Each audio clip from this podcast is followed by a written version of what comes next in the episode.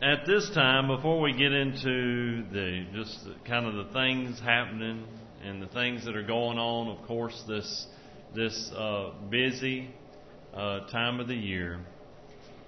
of course, all of our country uh, is in mourning uh, right now, as was stated this week.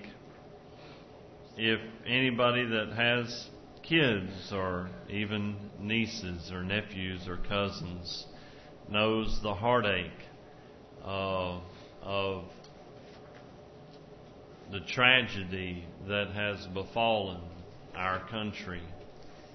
And so, for a few minutes this or a minute or two this morning, I just want to pause and for us to uh, reflect. I'm going to ask Miss Dina if she would play right now. And if you would just bow your head with me for a second. What I'm going to do is, is I'm going to read these names.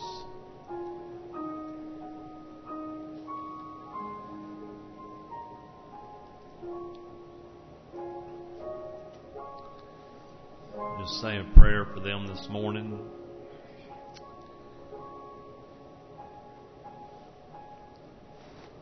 Charlotte Bacon, age six. Daniel Barden, age seven. Rachel D'Avino, age 29. Olivia Engel, age 6. Josephine Gay, age 7. Anna Marquez Green, age 6. Dylan Hockley, age 6. The principal, Dawn Hochsprung, age 47.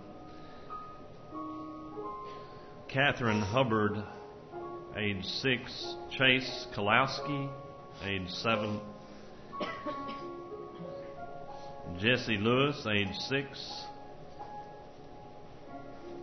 James Mattioli, age 6. Grace McDonnell, age 7. Anne Marie Murphy, age 52. Emily Parker, age 6. Jack Pinto, age 6. Noah Pozner, age 6. Caroline Previdi, age 6. Jessica Rekos, age 6. Avielle Richman, age 6. Lauren Rousseau, age 30. Mary Sherlach, age 56. Victoria Soto, age 27. Benjamin Wheeler, age 6. And Allison Wyatt, age 6. God, we pause and pray for just a moment that you would just reach down and comfort these families. Obviously, we live in a world that's full of wrong. We don't understand why bad things happen to good people. But dear Lord, that you would help us, give us eyes of faith, even when we don't have any answers. Matter of fact, your words says that sometimes there are no answers for why things happen. And that's reflected in your book of Job and other places. We see that even whenever we have a direct contact with you that there are no easy answers to some situations. Father, we pray now for the survivors that they would have your peace. In Jesus' name, amen. Amen. Thank you for that pause. If you notice driving up, Uh, this morning, our flags here at the church are at half staff, and uh, there's a uh, many people. Matter of fact, I had two phone calls yesterday from other states about uh, questions why, and uh, that's there's sometimes we think that God always owes us an answer to tough tough situations. But did you know that uh, nowhere in the Bible does it say that God is required to give us an answer for every situation? And uh, I've heard it said before, and it's so true that you know, one day, you know, we can ask Him those questions face to face and uh, talking to Him. Uh, thank the Lord for His provision, His help during tough times.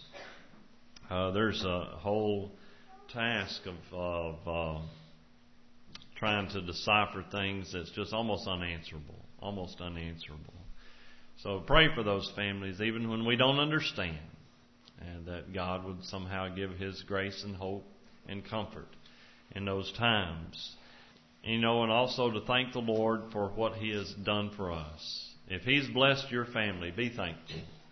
If He's given to you, and you know that He has. Uh, be thankful for the time that you share together.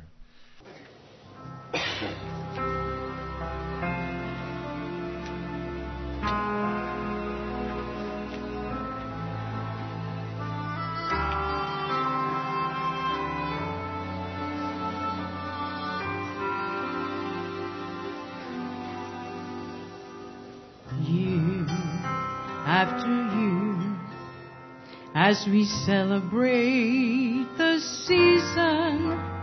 Sometimes we lose the joy and forget the reason why. But holding the foundation of our earthly celebration is a story of a king who came to die. It still warms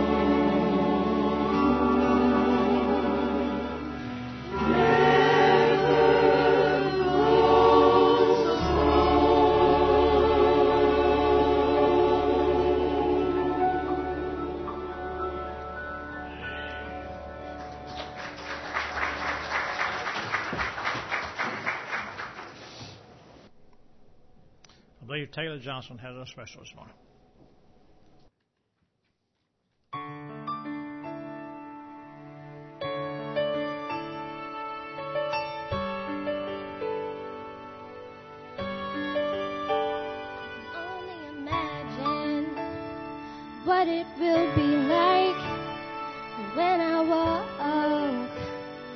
by your side. Can only imagine what my eyes will see when your face is before me. I can only imagine. I can only imagine.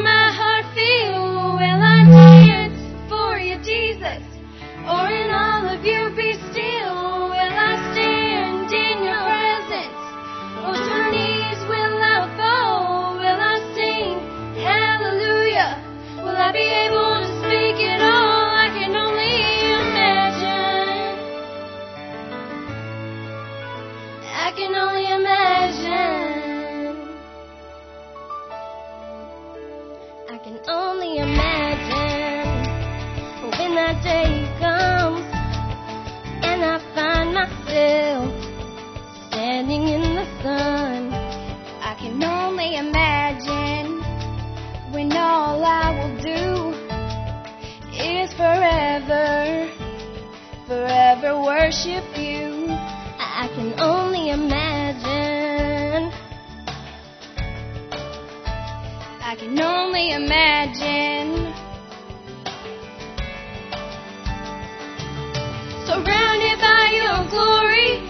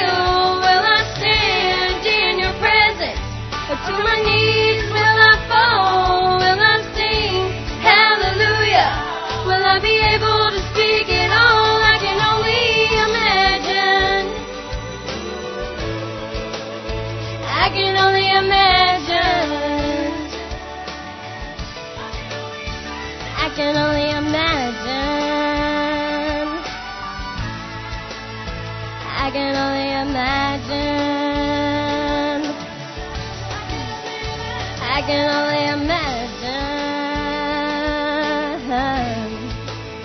I can only imagine.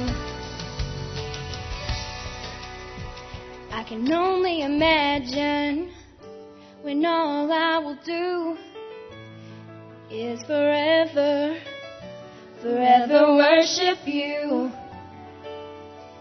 I can only imagine. I can only imagine. Amen.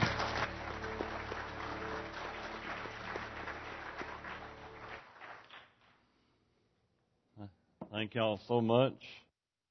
Certainly, and when we get to heaven, uh, as we've used that verse before, eye hath not seen, nor ear heard, nor entered into the heart of man the things that God has prepared for them that love Him. Um, I want to go ahead and uh, know that they weren't expecting it. I'm going to go ahead and ask uh, uh, Joel and Anita and Blaine and Blair to ease up here on the stage, and I let I let Joel do all the speaking. Well, we have a lot of guests here today that may not know our missionary family, and uh, so just come right on up. You're doing great, doing awesome, And uh, y'all just stand here in front of the pulpit. Joel, you get right here in the middle, right here behind the pulpit. And uh, but reason being is that I'm going to have a, a word of prayer with them in just a second. And uh, but if you've not met uh, this wonderful family, we do have some guests today, and so and Joel and Anita Dillahunty, their kids, Blaine and Blair. Uh, they're, he's originally from East Texas, like I am. And I both graduated high school the same year, different schools. And uh, Anita's from Taylor, Arkansas. And then, of course, they these kids have been with them the rest of their lives. And uh, so, imagine that. But anyway, uh, just found them somewhere. But uh, no, nevertheless, uh, I was their pastor for a brief time in Texas, and uh, and then he went on the mission field to Jennings, Louisiana, and uh, which I did not know this a few years ago that my aunt Linda was born there, uh, back when my grandpa had a tractor dealership there. But anyway, and then of course in El Dorado before they became our missionaries, uh, right at three years ago, and uh, it's been three years and one month. And so um, before I have a word of prayer, and uh, yep, you've been on the field two years. And so we and we called him in November three years ago, I believe it was, was the final uh, hoorah and uh, got got uh, giddy up go, and we got started. And uh, so before you head out, they're leaving. Their plane leaves at seven. That means they got to be there at five thirty in the morning. So that's why Trey's taking them. All right, in the morning. And uh, so but anyway, he said he had some things to do in Monroe. But I'm going to give you a chance to just address the church before you leave and don't have a word of prayer.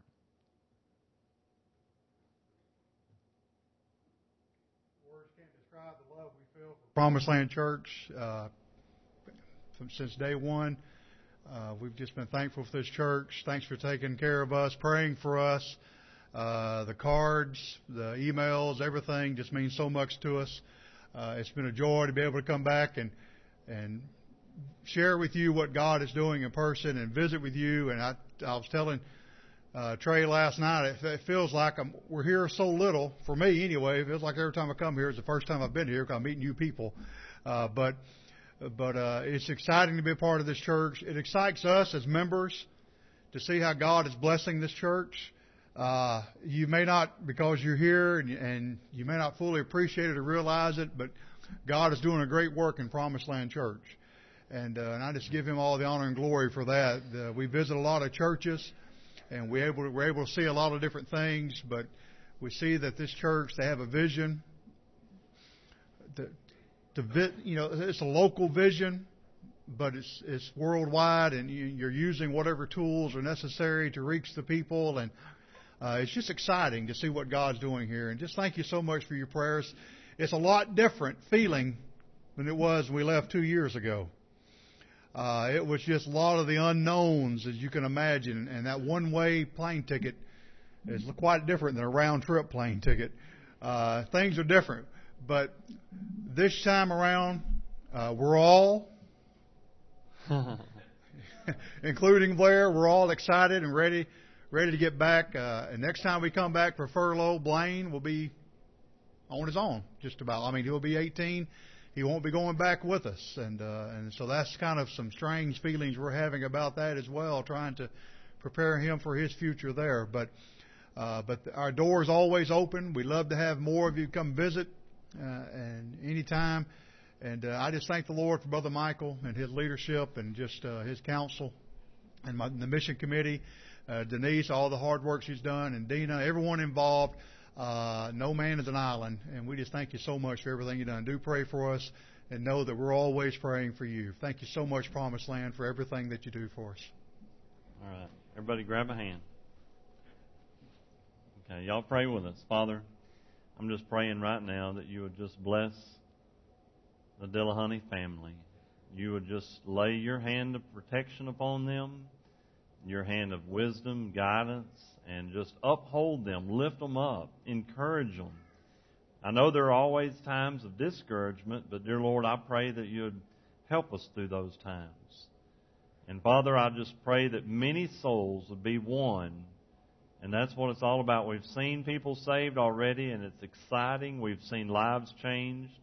Thank you for this opportunity to just help in this awesome effort in doing the Great Commission together.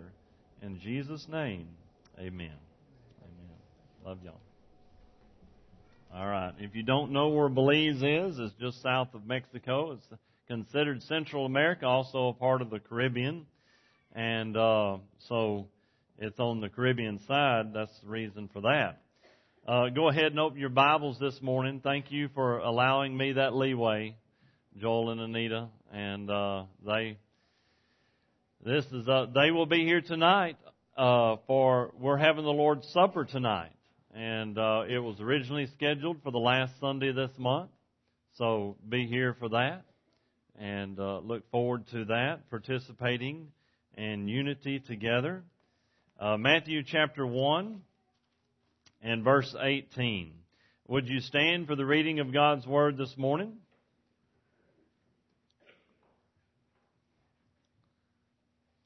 This is an awesome verse. Now, the birth of Jesus Christ was on this wise or in this manner. When, as his mother Mary was espoused to Joseph, engaged, before they came together, she was found with child of the Holy Ghost. Let's pray. Father, help us to understand why Jesus did what he did, why you did what you did in giving your Son to be our Savior. In Jesus' name, amen. Amen. Thank you. You may be seated. Thank you for the standing reading of God's holy word. This is the final in this short series. I do have a short series planned for the month of January. It's also in the bulletin. It's a new day, and it's always a great day whenever you can have a brand new beginning, a brand new start. Uh, matter of fact, somebody came to me earlier this week, Wednesday, it may have been last Sunday, I cannot recall, everything runs together.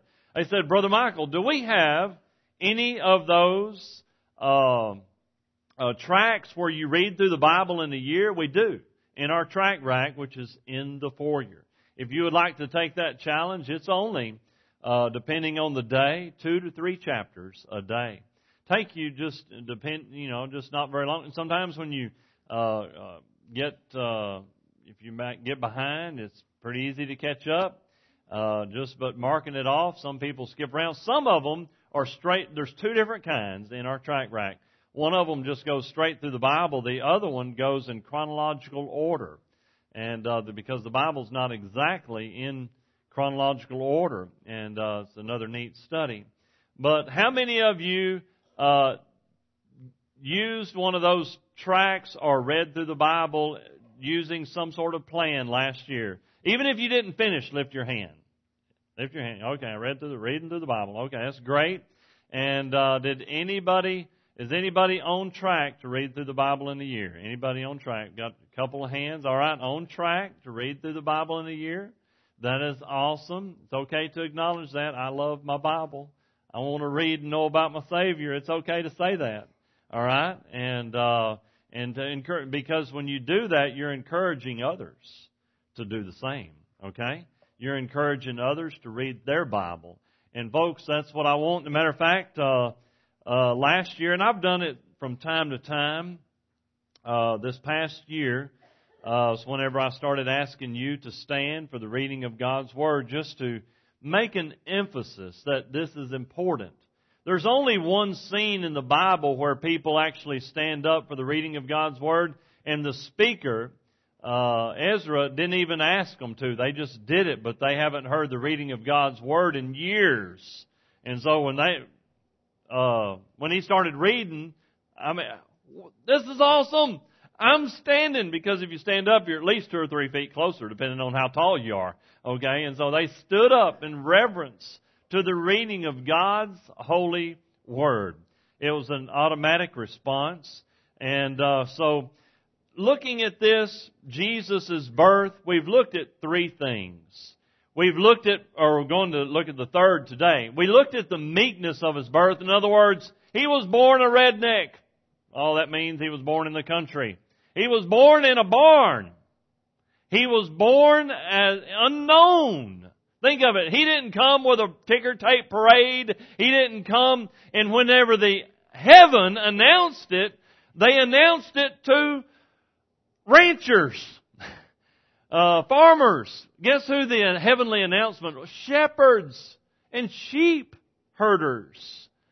Well, guess what? They all showed up. There was, of course, that was the meekness of his birth, and we talked the majesty of his birth, which was he was he was of royal lineage. You've heard of the uh, uh, misquoted the author author uh, last week. I talked about the famous story. It's been remade several times, The Prince and the Pauper. I think Mark Twain wrote that. And uh, so the neat story. And Jesus was a pop, born a pauper, but he was really a prince, which is pretty neat. And also he was of, of the house and lineage of David. He was born as the King of the Jews. It was the title given to him by others. And now we're going to see the measure of Christ's birth. And simply this, simply this, if you leave today and miss this, I'm going to try to make it as plain as I can. Why did he have to be born of a virgin? Why couldn't have Jesus just appeared? Boom! Just, just, just boom! Well, first of all, the only way to, for him to be human and of the human race and by the way, his his lineage all the way back to Adam is in Luke chapter three. Now, you don't have to turn there; it'll take you a while to read that one. But uh, his his lineage all the way back to Adam is in Luke chapter three, which is pretty cool. There's only two lineages: his royal lineage in Matthew, and his earthly lineage, if you will, uh, man lineage all the way to Adam, the son of man, he's called, and all the way is in Luke three. Why is he born this way? Why did God do this? Why did, why couldn't he have just sent a robot or sent an angel or made something? Why did why did blood have to be shed? You see, when sin entered, entered into the world, there was a death that took place. And guess what? In order to fix that, there had to be a death take place. God established every covenant. And all that means is every agreement is made. Even the covenant of marriage is, uh, uh, there's, is with, uh, there's blood entailed. And, uh, which sounds abnormal, but it is. Every, whenever the sin took place, he said, Adam and Eve, I want to cover your sins, but there must be blood shed. The Bible says, very first time ever in history, an animal was killed and they were covered with animal skins. And so there was blood shed which pointed to blood being shed later, which was, many people believe, it's not stated in God's Word, that those animals were lambs. Probably could have been just one lamb. I don't know. God did it. He, so he took that, he shed, and covered them with animal skins.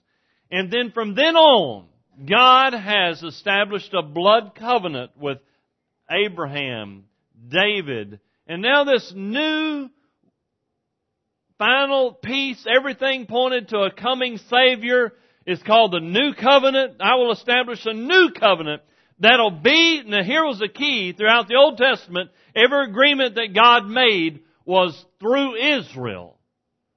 Every agreement He made was through Israel when Israel came into existence after Abraham, obviously. But now he says this new covenant, this way into heaven, will be available to all people. Now, sure, we called people could join the nation of Israel and worship with the nation of Israel. They were called proselytes, and there was a, a room for that. And so we have here in this example Jesus being virgin born.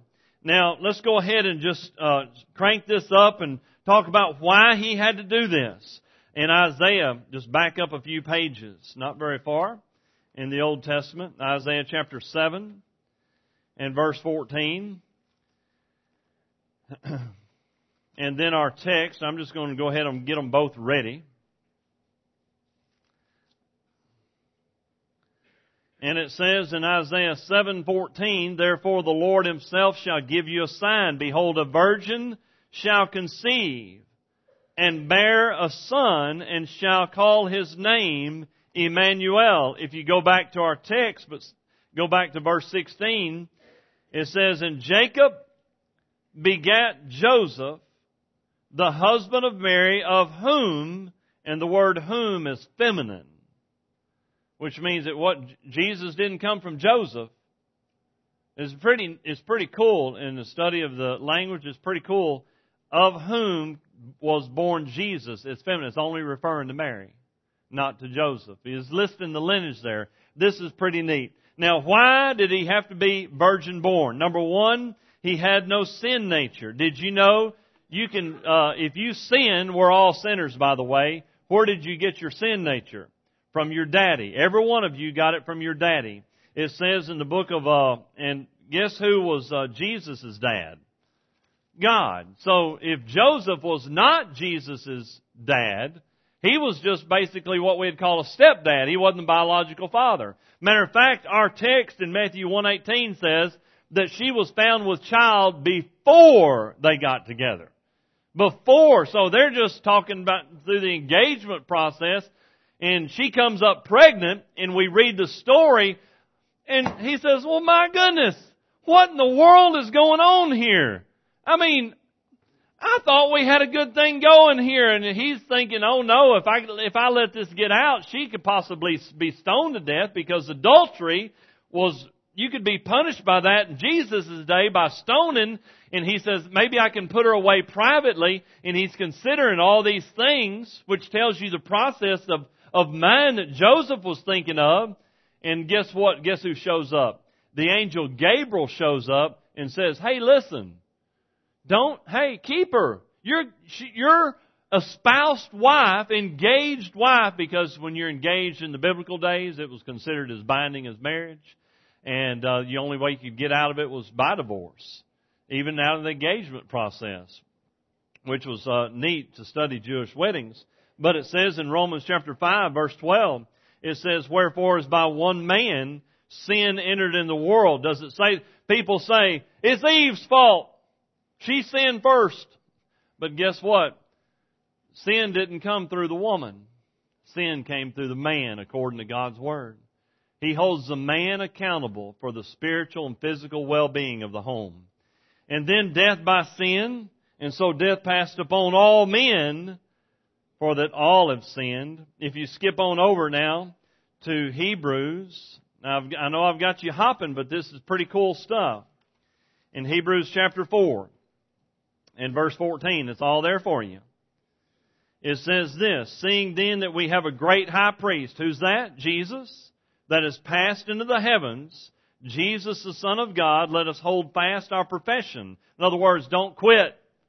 Times will get tough, don't quit because you have a high priest that says, we don't have a high priest which cannot be touched with the feelings of our infirmities, but was in all points tempted like as we are, yet without sin. Well, that's a great theological debate. Could Jesus have sinned?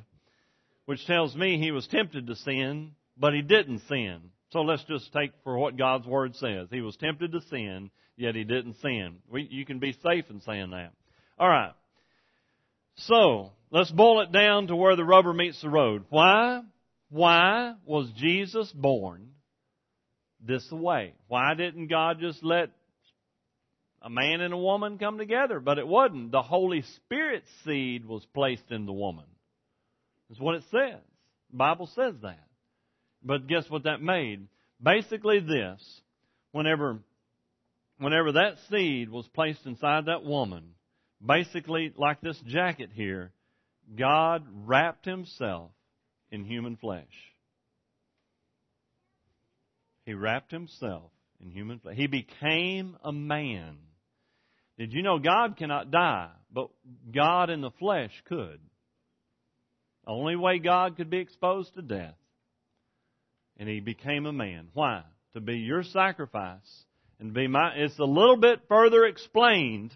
Notice this. This is, this is kind of, I'm trying to stay as simple as I can, but it's, it's an amazing truth what we see in, in Hebrews 10, 4 through 14.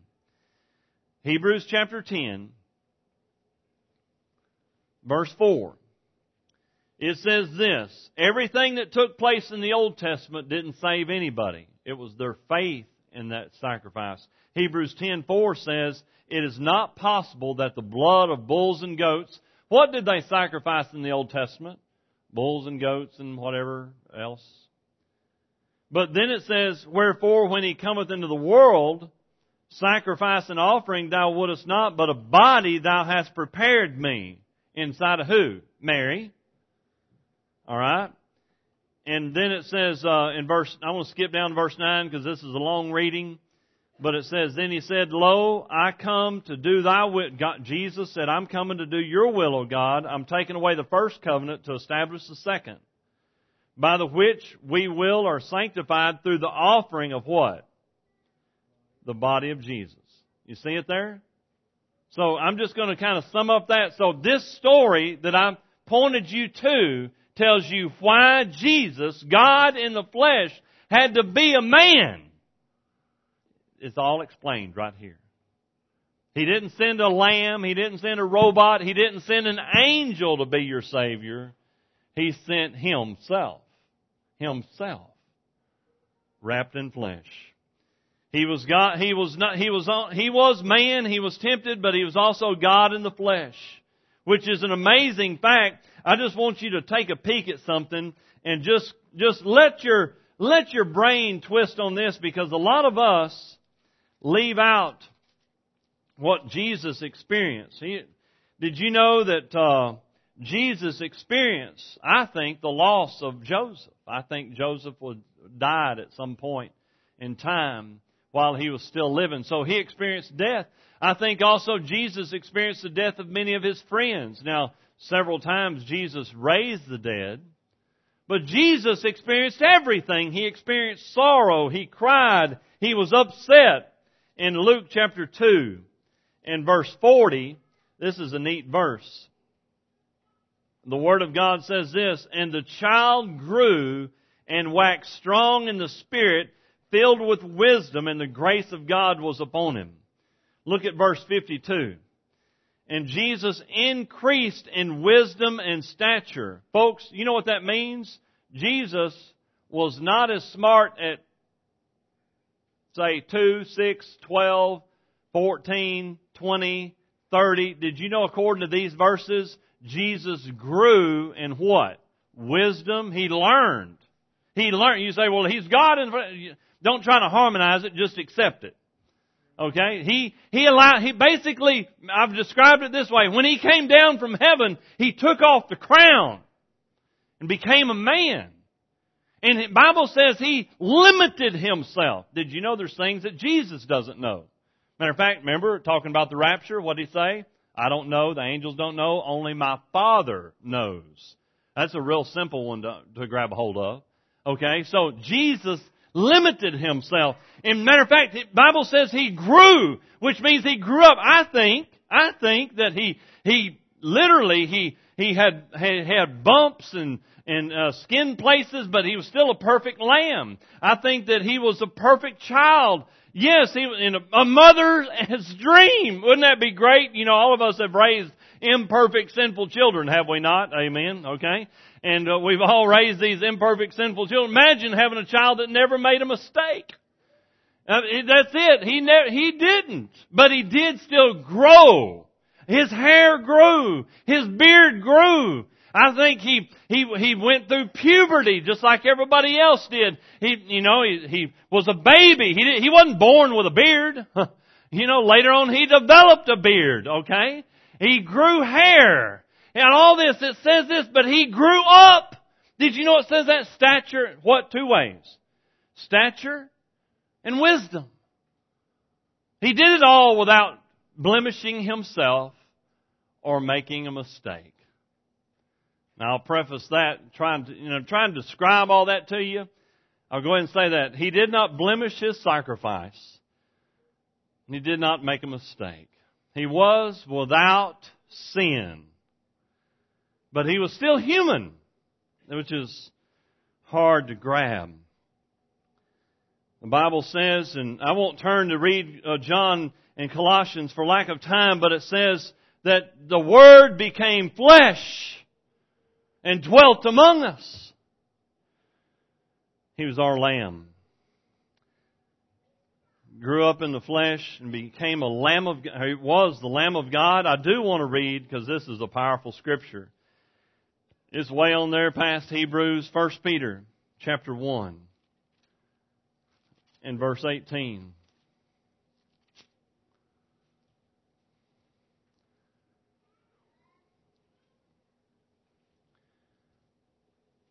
First Peter chapter 1 verse 18. I hear the pages going.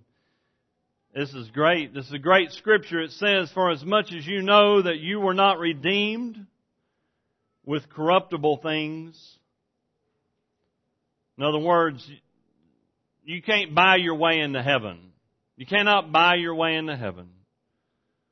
From your vain, if you have a King James Bible, it says, from your vain conversation, which means your empty stuff. You cannot, you cannot be good enough to get to heaven. You can't be, you can't join a thousand churches. You can't be baptized a thousand times. You can't get to heaven. Except what? Verse 19. But with the precious blood of Christ, as of a lamb, without blemish and without spot.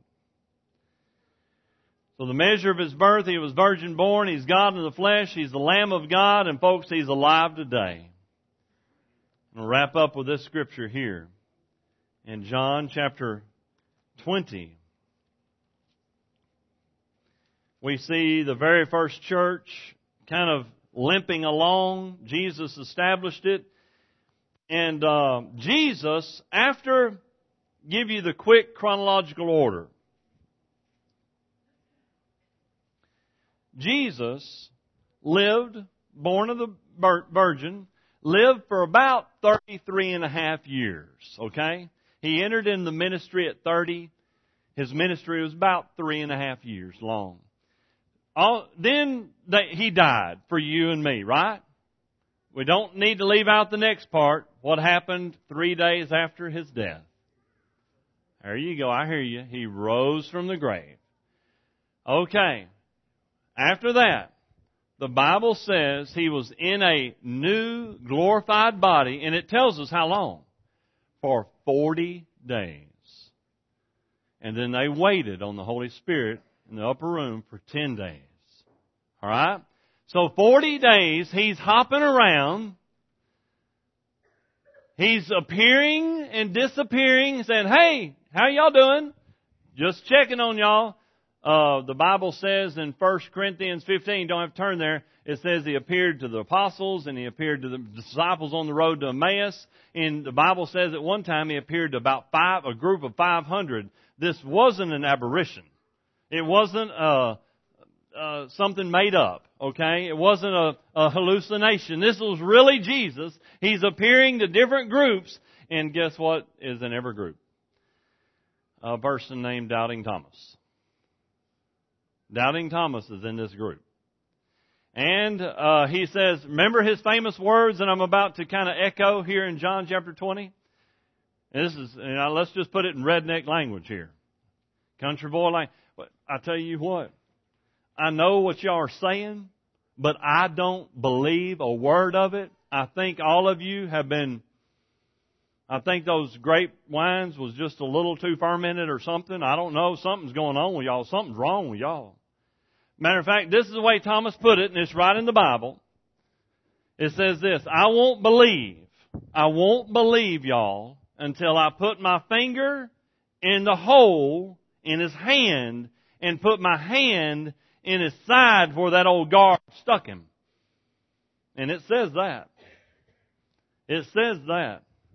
And so he's doubting. He doesn't believe him. He doesn't believe him, does he? He does. He's up. He's like he's up in arms. And uh, and so as we read that this happened, uh, all of a sudden, in verse 26, that's where we'll kind of pick it up. Well, we'll back up. Verse 24, Thomas, one of the, them was not with them. The other disciples said that. Verse 25 is whenever he's talking about sticking his hand in the holes. And then verse 26, eight days later, his disciples were within, and notice what the Bible includes. And Thomas was with them. And this is what's really cool.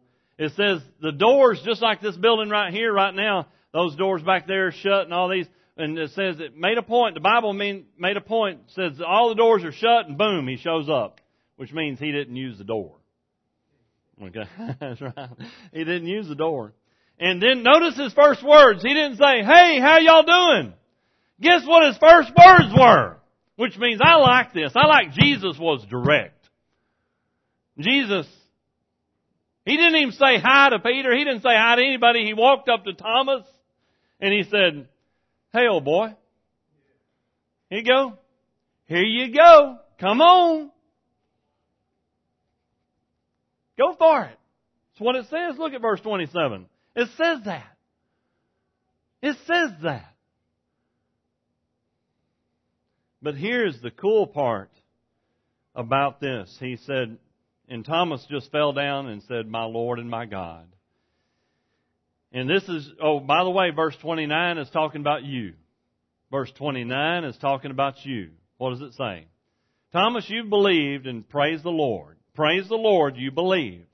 But guess what else that, that says?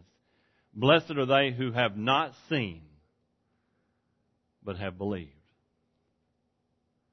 And the key to eternal life and getting to heaven is verse 31. But these are written that you might believe that Jesus is the Christ, the Son of God, and that believing you might have life through His name. Whatever God is laying on your heart to do as we prepare for hymn invitation, he did it all for you and for me. All for you. Let's bow for a word of prayer. Father, I thank you for this opportunity to stand before you this morning. Father, I thank you for freedom that we have to worship you. I thank you for every family member that is here this morning and I pray that you would encourage each and every one. Lord, encourage us. Lift us up. We live in a fallen world. We need all the encouragement we can get. Most of all, Father, if there's anybody here that's never been saved, in other words, they've never realized that, number one, that we're a sinner, and that you are the precious Savior. You died in our place and rose again to give us life. That we need to ask you into our life. Ask you to be our Savior. We need to pray that prayer while we have this opportunity. In Jesus' name, amen.